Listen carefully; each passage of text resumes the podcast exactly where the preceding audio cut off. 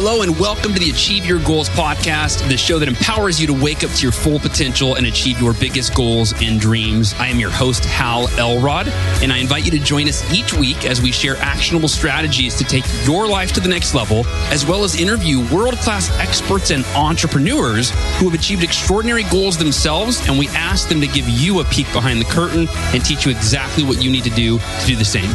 Ready? Here we go.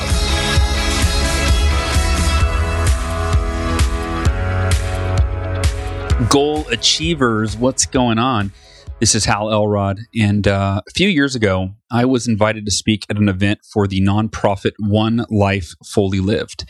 And the featured speaker at the event was someone I had not yet heard of, but the consensus amongst the attendees at that event was that he would be the highlight, you know, and I was I was intrigued. David Osborne uh, is the gentleman I'm referring to, and when he took the stage, I was quickly captivated, and it was really everybody in the room I think was captivated by his rare blend of authenticity, transparency, expertise, and contribution. And his message was titled Wealth Can't Wait and he walked us through his story of going from a troubled youth to a self-made multimillionaire. And his transparency was encouraging. It was really he showed us where every dollar came from. And we got to see how someone builds a you know a, a 70 million dollar plus fortune and up until that point i had you know i'd met a few millionaires but none that were at the level that david was at and none with such an openness and willingness to share what they knew for free in a sincere effort to help others achieve financial freedom. And my intrigue really it grew. And during the course of David's presentation, he, I also learned that he was one of the co-founders of a mastermind called GoBundance, and it's a mastermind specifically for men. I believe their tagline is healthy, wealthy, generous men who choose to lead epic lives. And wanting to get more time to connect with David, I accepted an offer to speak at the upcoming GoBundance retreat in Lake Tahoe. And uh, little did I know that the GoBundance trip would present the beginning of what would become a really an invaluable friendship between David and I, as well as our families. And in October of 2016, when I was diagnosed with a rare form of cancer, which you I'm sure know about, David and his wife Tracy really stepped up in vital ways to support me and my family. And they had meals delivered to us every week uh, for over a year. So my wife, you know, just to take a burden off of her of having to cook while she was trying to be a single mom, basically while I was in the hospital fighting for my life. They drove me to the hospital. They even offered to fly us anywhere that we needed to go on their private plane. And having lost his father to cancer, David empathized and offered guidance based on his own journey. And, uh, you know, the phrase, I can never thank you enough, really sums up the gratitude that I feel for David and his family. And I hope that what I just shared with you briefly gives you a better understanding of who you're about to learn from. I asked David to uh, be on the show today because he and I did just co author a book, Miracle Morning Millionaires What the Wealthy Do Before 8 a.m. That Will Make You Rich. And uh, I asked him to come on today to, to share his story share his background and, and so you can kind of get inside the mind and, and, learn like the what are the upbringings of someone that becomes wealthy at that level and achieves financial freedom that, you know, for the most part, I think most of us would love to have that freedom to not stress about money or worry about bills and be able to, you know, contribute at a high level and provide financial security and, and freedom for ourselves, our families, etc. And uh, and David really embodies what it means to be truly wealthy. And in my opinion, wealth is not just about the dollars in your bank account or your net worth, but true wealth is about living in alignment with what matters most to you in alignment with your values. And only one of those is about financial freedom, right? Uh, the rest are, you know, family and, and health and all of the other uh, components of our lives that, that are very, very important. And nobody does that better than David Osborne, in my opinion. So uh, it is really my honor and my pleasure to uh, introduce you. And uh, well, actually, you've met David. He's been on the podcast before, but uh, we've never had a conversation quite like this. And so I'm excited for you to uh, to get to eavesdrop and and listen in on our dialogue today. Hope it adds as much value for you as it did for me. And uh, here you go, the one and only David Osborne. Yeah, so we uh, people may be watching this, uh, they may be listening. So normally, this is an episode of the Achieve Your Goals podcast. This is a conversation with my uh, my friend, uh, my mentor, my uh, confidant. Um, is confidant the right word? And uh, my co-author of the Mir- of Miracle Morning Millionaires: What the Wealthy Do Before 8 a.m. That Will Make you rich. This is Mr. David Osborne, and uh, he's been we've been trying to do this for a week, and he's been sick, man. What what's been good? So, David, so million, millionaires still get sick. Yeah, you know, I, I, like to say I'm one of those guys that never gets sick, but I can't say that for a couple years because yeah. I just got sick. My wife got it first, then my daughter. I think my son had it, but he's on breast milk still, so I think he's got a lot of immunities. He had it very quickly. But I but the sad thing, Hal was the day I got it, I was like, oh no, my wife was sick for two weeks and she's tough. So that means it's at least two weeks, no matter what I I kept getting that false hope. I'd feel a little better. I'm like, it's going away after three days. And then that evening I'd be like, ah, ah, ah, so now I'm finally feeling good today after like nine days. It's just ridiculous. It's, it's, it's so annoying to be sick. No one I, wants to be sick. And I try to look after myself really well so I won't be sick. Yeah here I am, just like everybody else, getting sick. I know. I, I used to always same thing. I'm, I'm, not. I used to be one of those people that never got sick, and uh, it's you know that badge of honor that you wear. And then and then I got kids, and yeah, yeah, and they bring home so much crap. You know the other. And then you blame it on the other. It's the other kids at school. It's their fault. They're getting my kids sick, and then my kids are getting me me sick. And you know, well, they don't just bring it home; they culture it and develop it, and it, it grows on them, and then they bring it to you, and you can't just because there's germs all around us all the time. Your body fights off ninety nine percent, but the kids really do. Uh, they give the germs a good a good host to come bring to us. Yeah, but say vie, no big deal. No big deal. No big deal. Well, hey, man. So uh, I'm excited for the conversation today. Uh, this, yeah, what prompts this conversation for everybody watching and listening right now is the book that I am holding up on the video. David, you have your copy to hold up? Two copies is better than one. So, Miracle Morning Millionaires, what the wealthy do before 8 a.m. that will make you rich. And David, uh, for those of you that don't know David Osborne, I've, I've interviewed David before on the podcast. So, uh, you've, you know, if you've listened to that episode or uh, have we done, is this our second or third episode? You know? Second. We've talked second. a lot of times. That's why you think it's the third, but this is our second. Yeah. It feels like the third. But uh, no, right so. Too. Gosh, who knows? But I think it's the second. Yeah. I, I, well, I met David uh, back in, uh, I don't even know, a few years ago. I don't know the year. But a few years ago, I was speaking at a, a, a nonprofit event uh, for One Life Fully Lived. And one of the speakers that people kept talking about was David Osborne. And I did not know who this guy was. And uh, which he doesn't like hearing that. He's like, hey, you don't know who I am? No, but I didn't know who he was. And, uh, and I, but people kept saying like, he's the highlight of the event. And they were so excited, David, to hear you speak. And right away you, you, you captured my attention and you captured it with your authenticity you know i think that's what attracts people to you is i think and i think that's why you know i, I personally I, I, it's a value of mine and, and so i think that, that that attracts me to you um, but also it was your transparency you know you, you have a high level of expertise when it comes to building wealth you're an expert at that you've done it at a very high level and when you gave your message, it was just transparency. It was you literally told us where every dollar came from. And it was not in an egotistical way, but it was, and there were a lot of dollars, by the way. There was, I think, 70 million of them, you know, back then. That was, I think, in terms of your net worth. But you, you showed us where they all came from. And it wasn't in an ego way. It was really, here, here's, so you guys can see what this looks like and that you can learn from it and that you can apply it.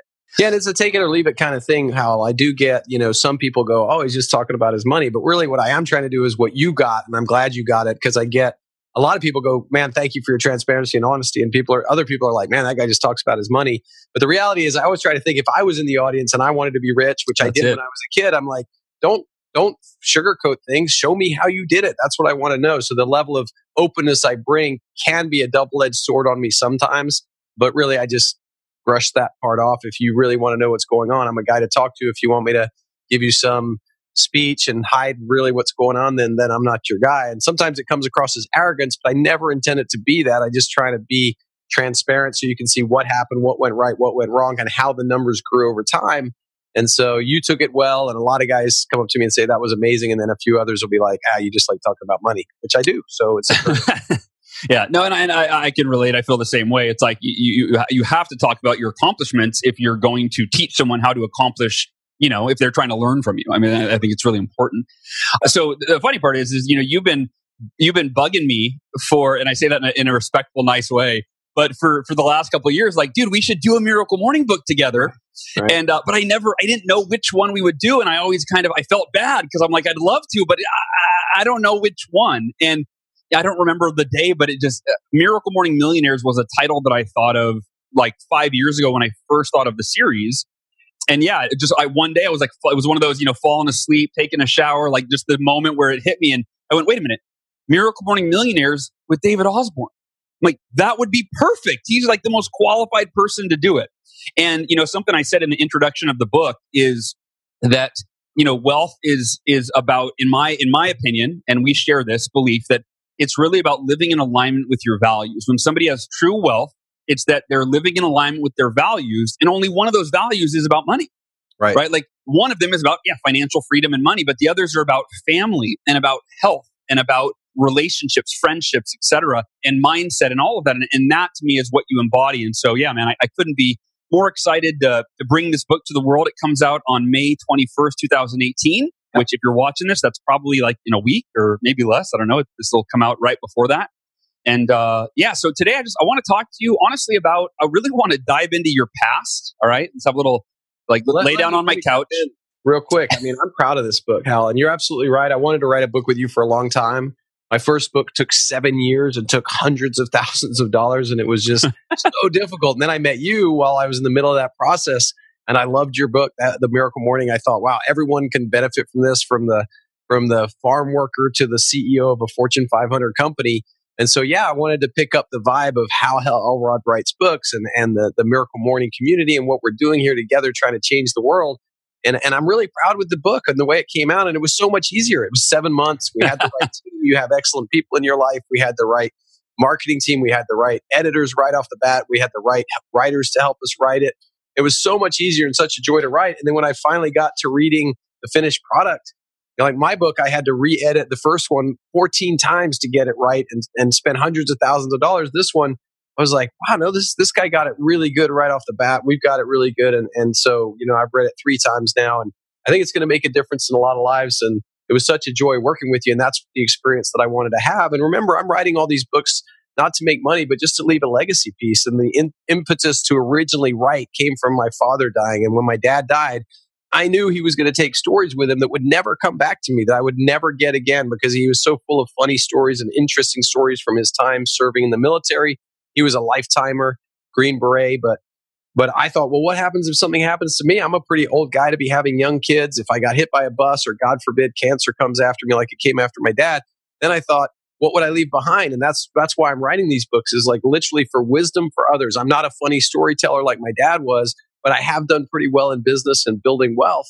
And so that's the legacy I want to leave behind because while money is not the answer to all things in life, money makes everything easier in life. Pretty sure. much everything in life is easier, almost everything with money. The only thing that's not is your tax return every year. That's more. that's painful. Everything else is easier, right? Yeah. Yeah, well, and it also it amplifies uh, your values. I think, right, which is really neat. I, I heard one of my mentors used to say that. He goes, you know, people think money is the root of all evil. You hear all these cliche, you know, negative perceptions of money, you know, or or people that make money, they're greedy. And he says, yeah. money just makes you more of what you are. If you're a generous person, the more money you make, the more you can give away, the more good you can do in the world, the more you can help other people. You know, and I found that to be to be so true. And, and you are such a generous guy in terms of, you know, when I had cancer, you guys stepped up, your family, you you you were there for me. You delivered meals to my family every week, so my wife didn't have to cook and she could care for me and, and you know and so on and so, so forth. So yeah, money it, it, equals freedom, really more than anything else. Freedom to be who you are and what you want to do. And you're absolutely right. Actually, the correct quote, as we put in the book, is the love of money is the root of all evil. So if you're obsessed with money, that's not a great place to be. But money itself is just a tool. It gets things moving. We've built, you know, free clean water for hundreds of thousands of people around the world. We've been able to help you. It just we've been able to do so many generous things because we have money, and it just accelerates life. It's really like jet fuel for life. Yeah, yeah, no, I agree, and that that was a big uh, a big thing for me was because I had the same hangups, you know, when I was younger of oh, if I make a lot, making a lot of money is a, a really materialistic pursuit. I shouldn't do that. That's not who I am. You know, there's all these weird kind of hangups around it, and getting over those, I think, is the first step. So if you're listening to this, right, that's step one is get over you know any hangups you have on money and just realize okay i'm going to you know it's um, it, making money gives me freedom to be more of who i am let's go down that path so so let's start with your your path david like what were you like growing up like as a kid as a teenager were you really business focused? Were you one of those, you know, you start a business at a young age or what, yeah, what was so, your mindset as a kid? Well, I was from the a poor offshoot of a wealthy family on my mom's side. So if you think about that, a solidly middle class family on my dad's side, but on my mom's side, like the the great uncle Ted, who kind of was my first mentor, he lived on the acre worth a lot of money because there's not much land in England, and it was in the gentlemanly part of town. We lived in his little um, the little cottage that the gameskeeper would usually uh, live in in the, on the house. He let us stay there while I went to English school.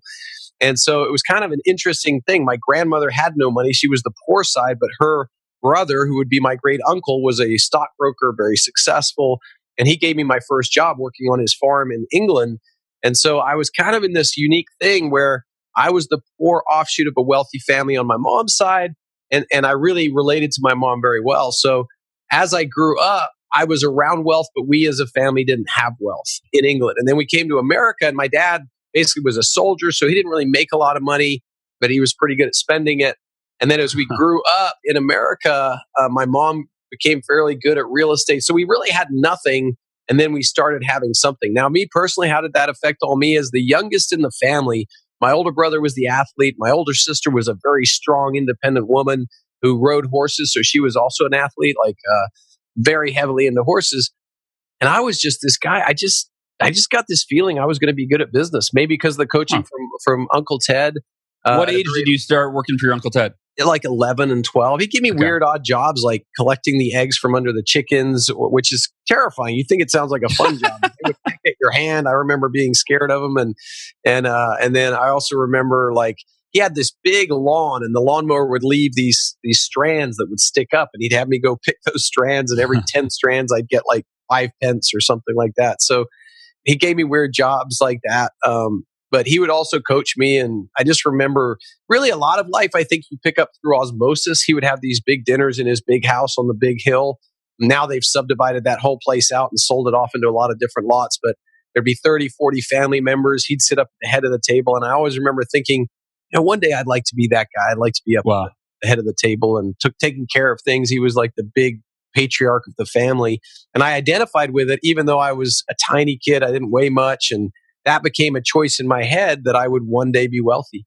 Got it. Got it. So that, yeah, I think that, and that's, that's interesting as a decision. Like when I was a kid, I didn't have any of that. So I was in a middle class family and didn't have anybody wealthy that I knew, you know? So so it just it's interesting how and i think that uh, that shows that you know you can at any you could be you have any childhood right there's so many examples of every people from all walks of life that end up wealthy right and uh and, and it's that decision that any person makes and we make it at a, like you made it at a young age because you had you had a model for it right you had a model you had your uncle that you could look at and go you wanted to be like him uh, if someone's listening or watching they didn't have that right that the decision or the choice can be made at any moment. I think that's such an important. Uh, I know it's one of the in the book you talk about the you know the two the two doors, right? The two choices. Yeah, and I think yeah, of course. And I think also as I grew up, like I didn't have the athletic piece to to lean on. I remember. You know, it's funny. School seems to have changed a lot, but when I was in school, like the, the, the athletes, the jocks, kind of ruled the school. They'd walk down the middle of the hallway, and you'd step to one side or get pushed or whatever. It wasn't that big a deal. It was just part of life. And then but what I found is like, so I come to, I came to America and I started working construction and, and I liked getting those paychecks, man. I just enjoyed it. And I, I liked hustling at work and I was a terrible student. I was a C student. I didn't like school. I didn't like people telling me what I had to learn. But it felt like when I applied for a job, it was my choice. I'd pick the job and I could work as hard as I wanted to and hustle as hard as I wanted to. I had a job as a bagger and I tried to be the fast bagger in the grocery store. I, I was a bagger. What age did you start as a bagger? 15, I think. Me, How about uh, you? Uh, yeah, four, 13, I think, 14, 15, yeah, somewhere around Yeah, because you could work construction at a younger person, but you couldn't get jobs, I think. There was an age you could sort of go get a regular job. I don't think you could at 14. I think you could at 15, but maybe I'm wrong about that. It was a long time ago. My minimum wage was 352 an hour. What was yours? Do you remember? Uh, 425. Yeah, see? You're a little older than I am. yeah, I not that much, but yeah. well, 100 years maybe. So, yeah, yeah. I, and I love that job. And I was the fastest gross bagger. I was the second fastest bro- bagger in the store. And I actually got fired from that job for insubordination. See, I had a mouth on me and I couldn't stop mouthing back at, at authority. And I remember when he fired me, I was like, are you, you want me to finish the shift first? Cause it was crowded and they didn't have a lot of baggers. And he was like, nope, you're, you're leaving right now. I'm like, oh, well, that's weird. Cause like, I'm a really good bagger. You sure you don't want me to stick around? Uh, uh, uh. um, but there, that was for insubordination. You know, what's sad is how I went back to that store like many years later as an adult. I was in the area I grew up in. So I thought I'd stop at the store, ordered some groceries, had the kid carried out to my car even though I didn't need to. And then I said to him, like, how do you like working here? And he said, you know, it's a, it's an okay job. I, I just do the minimal amount I have to do and I get paid. And I said, you know, son, because when you're 50 like I am and you're talking to an 18 year old son or 15. Sure. So I said, you know, son, the sad thing about what you told me is not that you're robbing from the store, because I don't care whether you're the best bagger in the world at all. what I care about is that you are robbing your future self by not mm. working hard as a grocery bagger.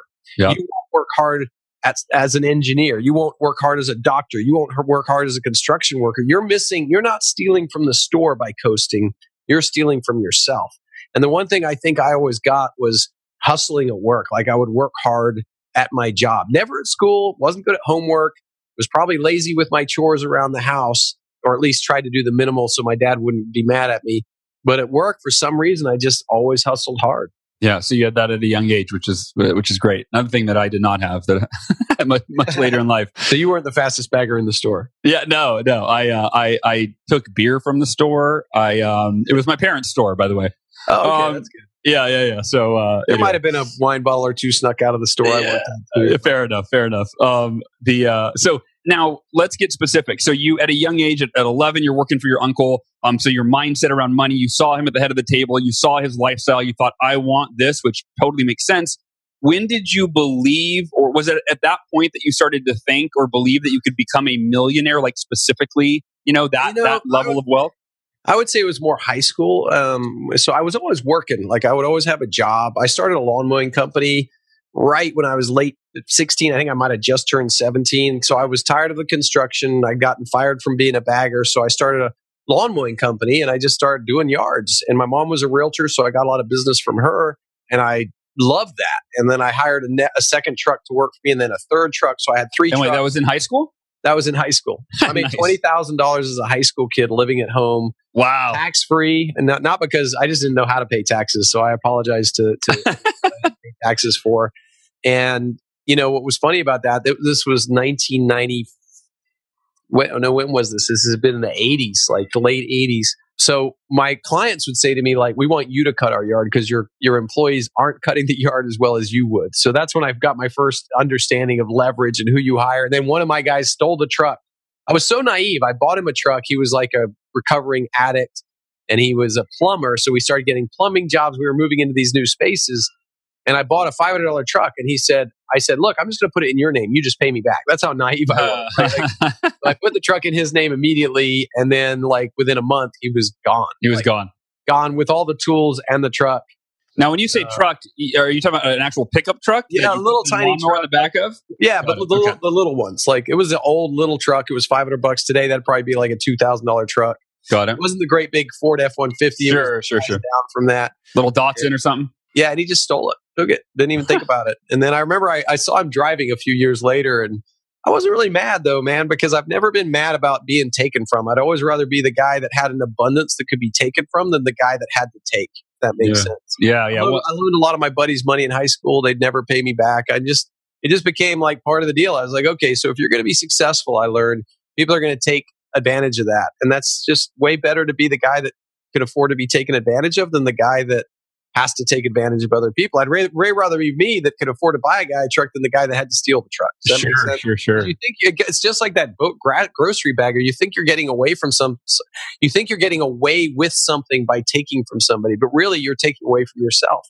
The way you develop skill in providing for yourself and providing for your family over a lifetime pays off forever. That capacity to do more and be responsible for more and take on more, I believe, is what leads to more and more abundance in life. So I've always kind of had that philosophy: if people stick me with a check, they think they're getting away with something, they're really just robbing themselves. Because what I'm telling the universe is, what they're telling the universe is, I don't have enough. Yeah. What I'm telling the universe is, I'm going to take on all these this this overhead and all this you know that needs to be paid, and therefore I'm going to need more to cover all of that. And that's always been my viewpoint: is can I give more? Can I do more? Can I take on more? Yeah, when it's that that T. Harv Eker, that famous quote, right? How you do anything is how you do everything, right? Yes. That that that bagger at the grocery store who's doing the minimum to get by is you know is is developing himself into the type of person that will do the minimum to get by in everything that he does. So And, and, and that's not to imply that I was somehow like any kind of perfect. I'm sloppy. I'm messy. There's all kinds of. But yes, you're right. The spirit I brought to work has always been a pretty dedicated spirit. Yeah, beautiful. So um, let's talk about some financial milestones for you. Uh, what uh, what age? At what age did you first earn six figures? What age did you earn hundred thousand dollars in uh, a twelve month period? So I, I go to work. I get out of college. Uh, I get out of uh, college. Let's get. There was always working through high school and college, but those are menial jobs. I, I get out of college and I get my first job, and it's it's selling computer systems door to door. Became the top salesperson.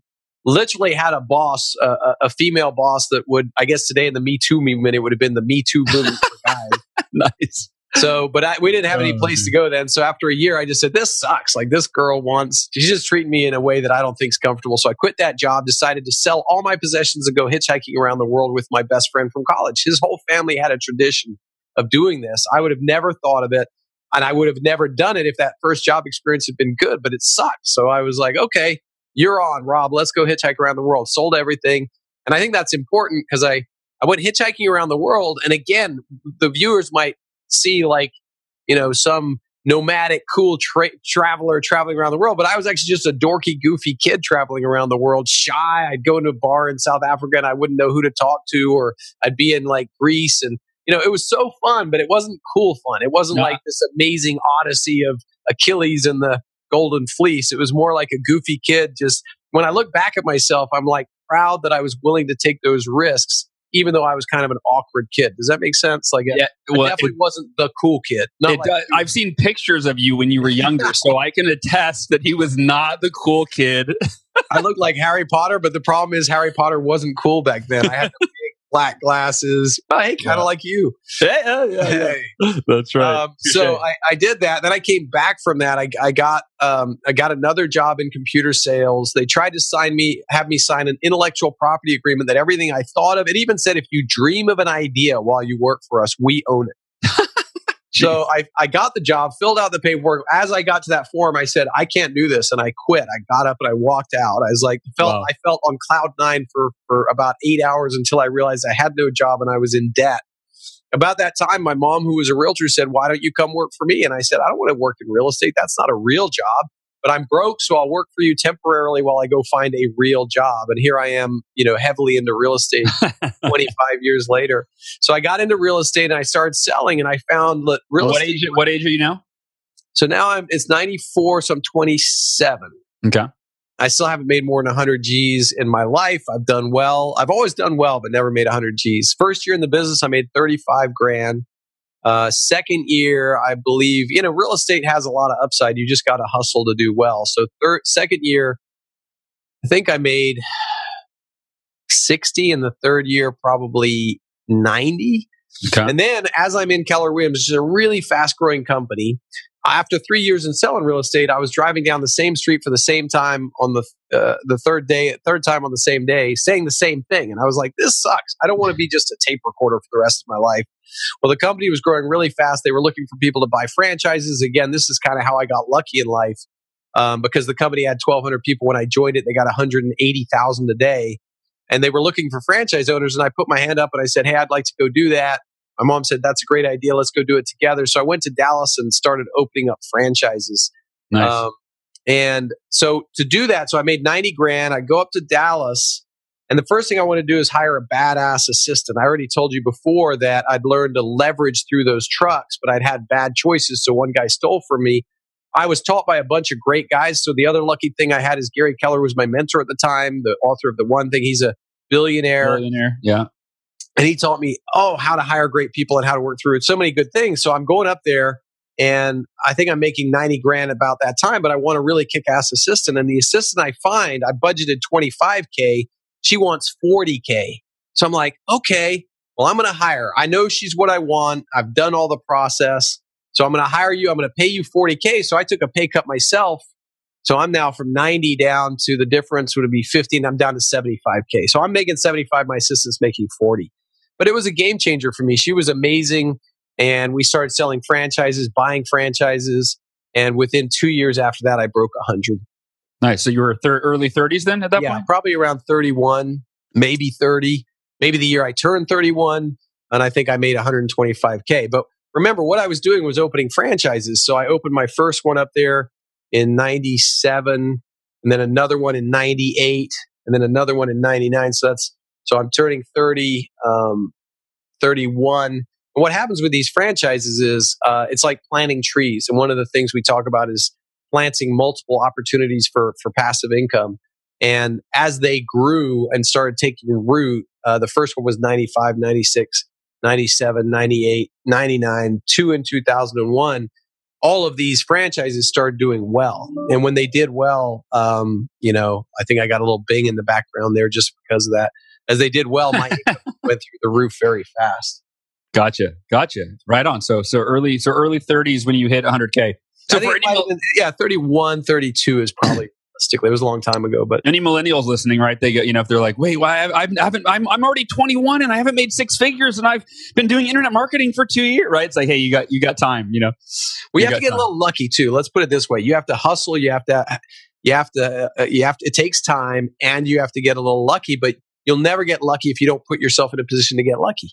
Yeah. I mean, you'd written a book before the Miracle Morning. It didn't do as well as the Miracle Morning. But if you hadn't written eat the first book, you wouldn't have led to the second book and you wouldn't have gotten the connection with humanity that you've gotten through the miracle morning so you got to keep putting yourself out there that's what i'd say to the young people and don't get frustrated by the lack of success honestly Hal if i'm really looking back at it those early years were more fun in many many ways than than being massively successful because it's sure. all on the line right yeah. When it's all on the line, you're fully engaged. You're fully living. It's like going to a foreign country. When you go to like drop yourself in Egypt at the at the at the uh, pyramids, and you're fully engaged and fully alive. And and so the same is true when you launch a business. If it's just you, you're all in. You're an entrepreneur, man. You are fully engaged. I was working as hard as I've ever worked. I was reading more books than ever, going to seminars, just trying to change David Osborne to be the David Osborne that could be massively wealthy. And that's the one thing we hit on the book a lot. You have to change yourself. There's no way that the me of today even is prepared for the wealth that I'm planning to have in the future. You just yeah. have to keep changing you. It's like you're the foundation of what can occur. And if you're that young millennial out there hustling and doing internet marketing, if it's not come to you yet, you haven't become yet the right person for that to show up for. And yeah. you've got to keep working and tinkering on yourself. And as you get that right, then everything will fall in place in the outside world as well. Well, and like you said, in terms of, of you've got to get lucky. I, I, I, I don't think there's a single successful person on the planet that can't point to many lucky points along their journey. But it was being the right person in the right place at the right time that allowed that luck to transpire, right? And it's yeah. that that the harder you work, the luckier you get. Um, Preparation meaning opportunity is the one, right? So you're yeah, prepared, exactly. then the opportunity shows up, and then there's a million other people that luck shows just kind of like it's like the love like the likes on Facebook Live, like the opportunities flowing right by, but they're not taking advantage of it because they're not prepared. You have to be prepared for that opportunity when it shows up. That's the part you have to do. If you prepare, luck will strike find you. Yeah. Uh, Richard Branson told me the same thing. He said everyone said I got lucky because I got out of the record business right before it crashed and I got into the airline business. He said, and I did get lucky, but you have to be you have to put yourself in a position to get lucky. And I think the other piece that goes along with that, and I, I think it was Will Smith that I first heard say this, which is that it takes uh, it might have been somebody else, but ten years to be an overnight success. Yeah, and I think that's so true. You know, I wanted to be a millionaire by the time I was so when I was, I started to think I could become a millionaire when I was 19. I started selling Cutco. My income skyrocketed, and I went, "Wow, this is crazy!" I, you know, like, it, it, and I'm doing, I've got the calculator out, going, if I sell X amount of knives and do X amount, right, I could, I could actually get there by the time I'm 25. Yeah. And then I get to 25, and I don't have a hundred grand saved, let alone a million. And I go, okay, by the time I'm 30, and then you know, it still wasn't there, and then and then I kept moving the moving it back. But the idea that being patient, working hard, staying focused and, and realizing that when you finally, you could probably, I'd love to hear your thoughts on this, but when you finally get to the point that you've been working so hard for for so long, and while you were get, trying to get there, it was usually with this anxiety and this, oh, I'm not where I want to be, and so and so is, and I, why, why, isn't it happening faster? When you finally get there, you take a breath and you go, I, I don't wish it would have happened any sooner. No, like it was it was perfect. The journey was, was perfect. Why did I stress myself out for the last ten years to get here when I could have just enjoyed the process and realized that I didn't need to do it now. I could, you know, it can happen when it happens, and being at peace with that is so important. Well, that's the beauty of being further down the road is you can look back and, like I said earlier, you realize that that time of striving was the most fun time. There's sure. not a guy I know or a person I know, that a lady that I know that's successful in business that didn't, when they look back on it, love the time that you're in when you're struggling and fighting. They go back, and that that's what made me who I am. Yep. And every single I struggle I had, every single failure was critical to me being the person I am today. In fact, would say today, it's almost like I'm, who no one wants to fail. right? But the successes don't really teach you anything. It's the failures that make you the person that's capable of dealing in bigger and bigger failures. So, uh, it, it, what's that Jim Rohn quote? Don't ask for an easier life, ask for greater capacity. Because when you have greater capacity, the world will give you more complicated problems. And when you're given more complicated problems, you tend to have a more successful life.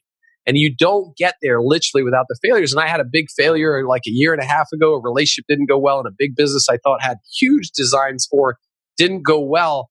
But, and, and it was tough. You know, a year ago, I was in some emotional pain and struggle.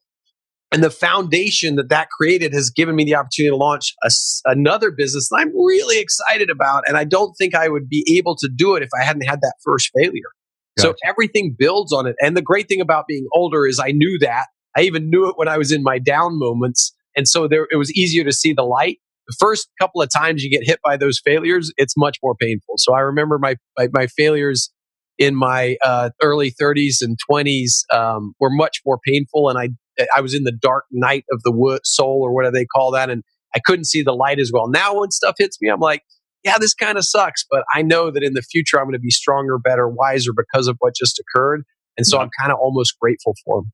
Yeah. No, on, on, the other side of our adversity, right? If if we take it head on in a yeah. positive, proactive way, and, and, and, where growth is part of it, then we're we're better. Like you said, there's a better version of us on the other side of it.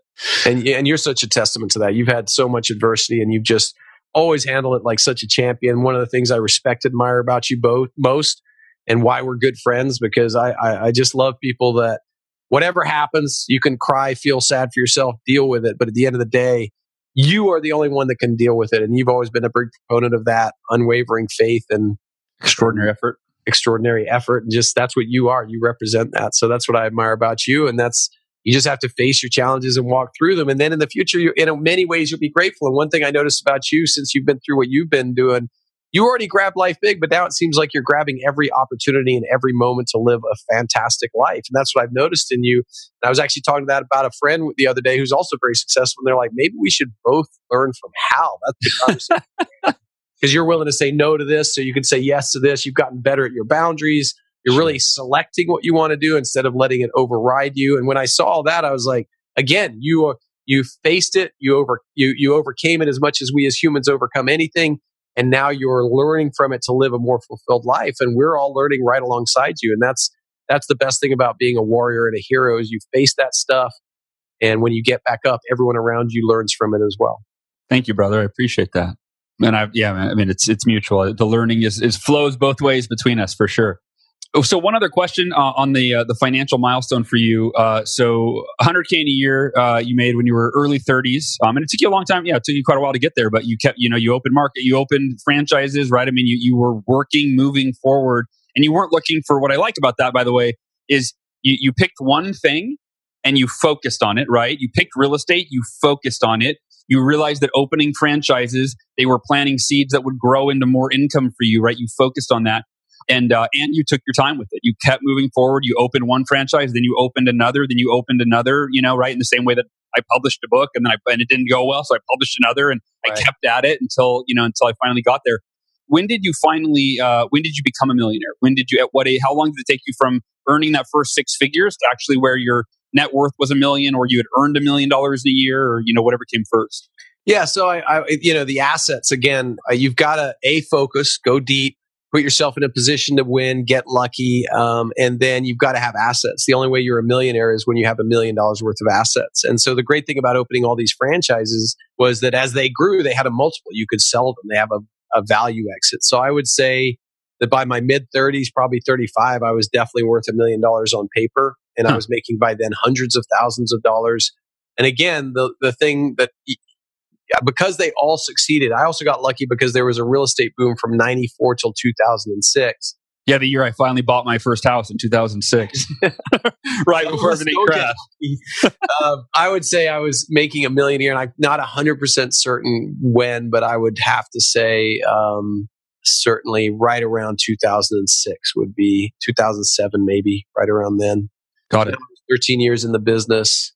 Um, but all these franchises were paying me like 100 here, 150 there. Too. That's what happened. Is like I had all these different things paying me money. Yeah. Um, and so I would say uh, probably around yeah, mid mid 30s again, late 30s maybe 2006. How to yeah, that'd have been late 30s. Gotcha. Um, one other thing that I, I want to just touch on real quick because you, you kind of you brushed uh, on it, which is uh, the importance of multiple streams of income. And I've become a huge proponent. I wrote an article for entrepreneur.com a few years ago about how important it is to have multiple streams of income for just the fact that our, you know, our economy is so, you know, unpredictable, right? Or, or ju- just volatile, if you will. And there's a lot of people that were, you know, very successful, you know, had 30 years in a career, thought they were set for life, uh, and they got laid off in the last crash. And when the next crash comes, it's going to happen for millions of people again. So, uh, because of that, I'm a big believer that we have a responsibility to ourselves, to our financial future, to our family, to have many streams of income, you know, or at least, at least more than one, but as many as we can, so that if one does dry up, we're not dependent. All our eggs aren't in one basket.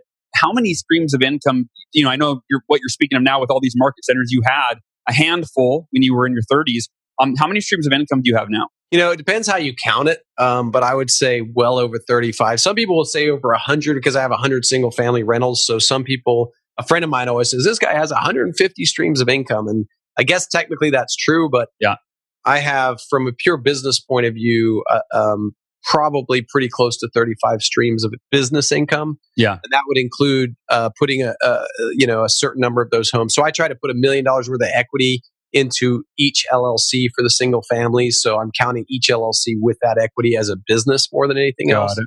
So I have 35 paychecks that show up every month, and the highest one maybe um, could be $200,000 from one business for a month, and the lowest one could be you know 10,000 or 2,500 even for the month. I mean, I just have built this you know large range of in- income producing entities and the way people do that like for instance here's a couple tricks for that. I've never sold a house I've lived in, right? So every house I've ever lived in, I've turned into a rental.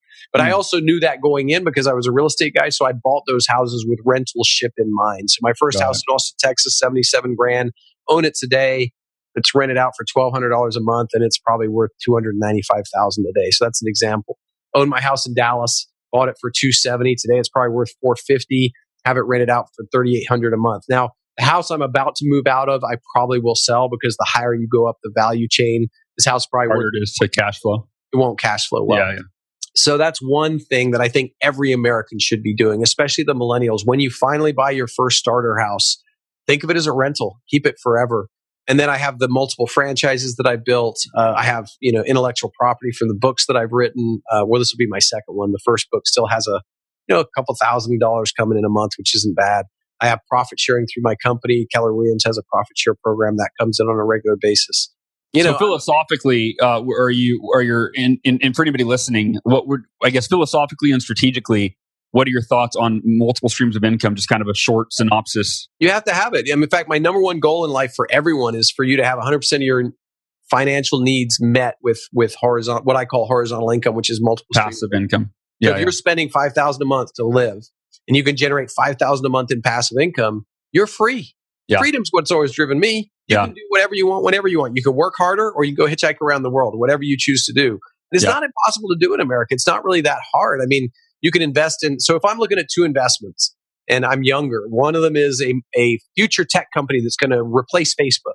And the other one is a multifamily guy that's got a track record of earning 15% for his investors over the last 10 years.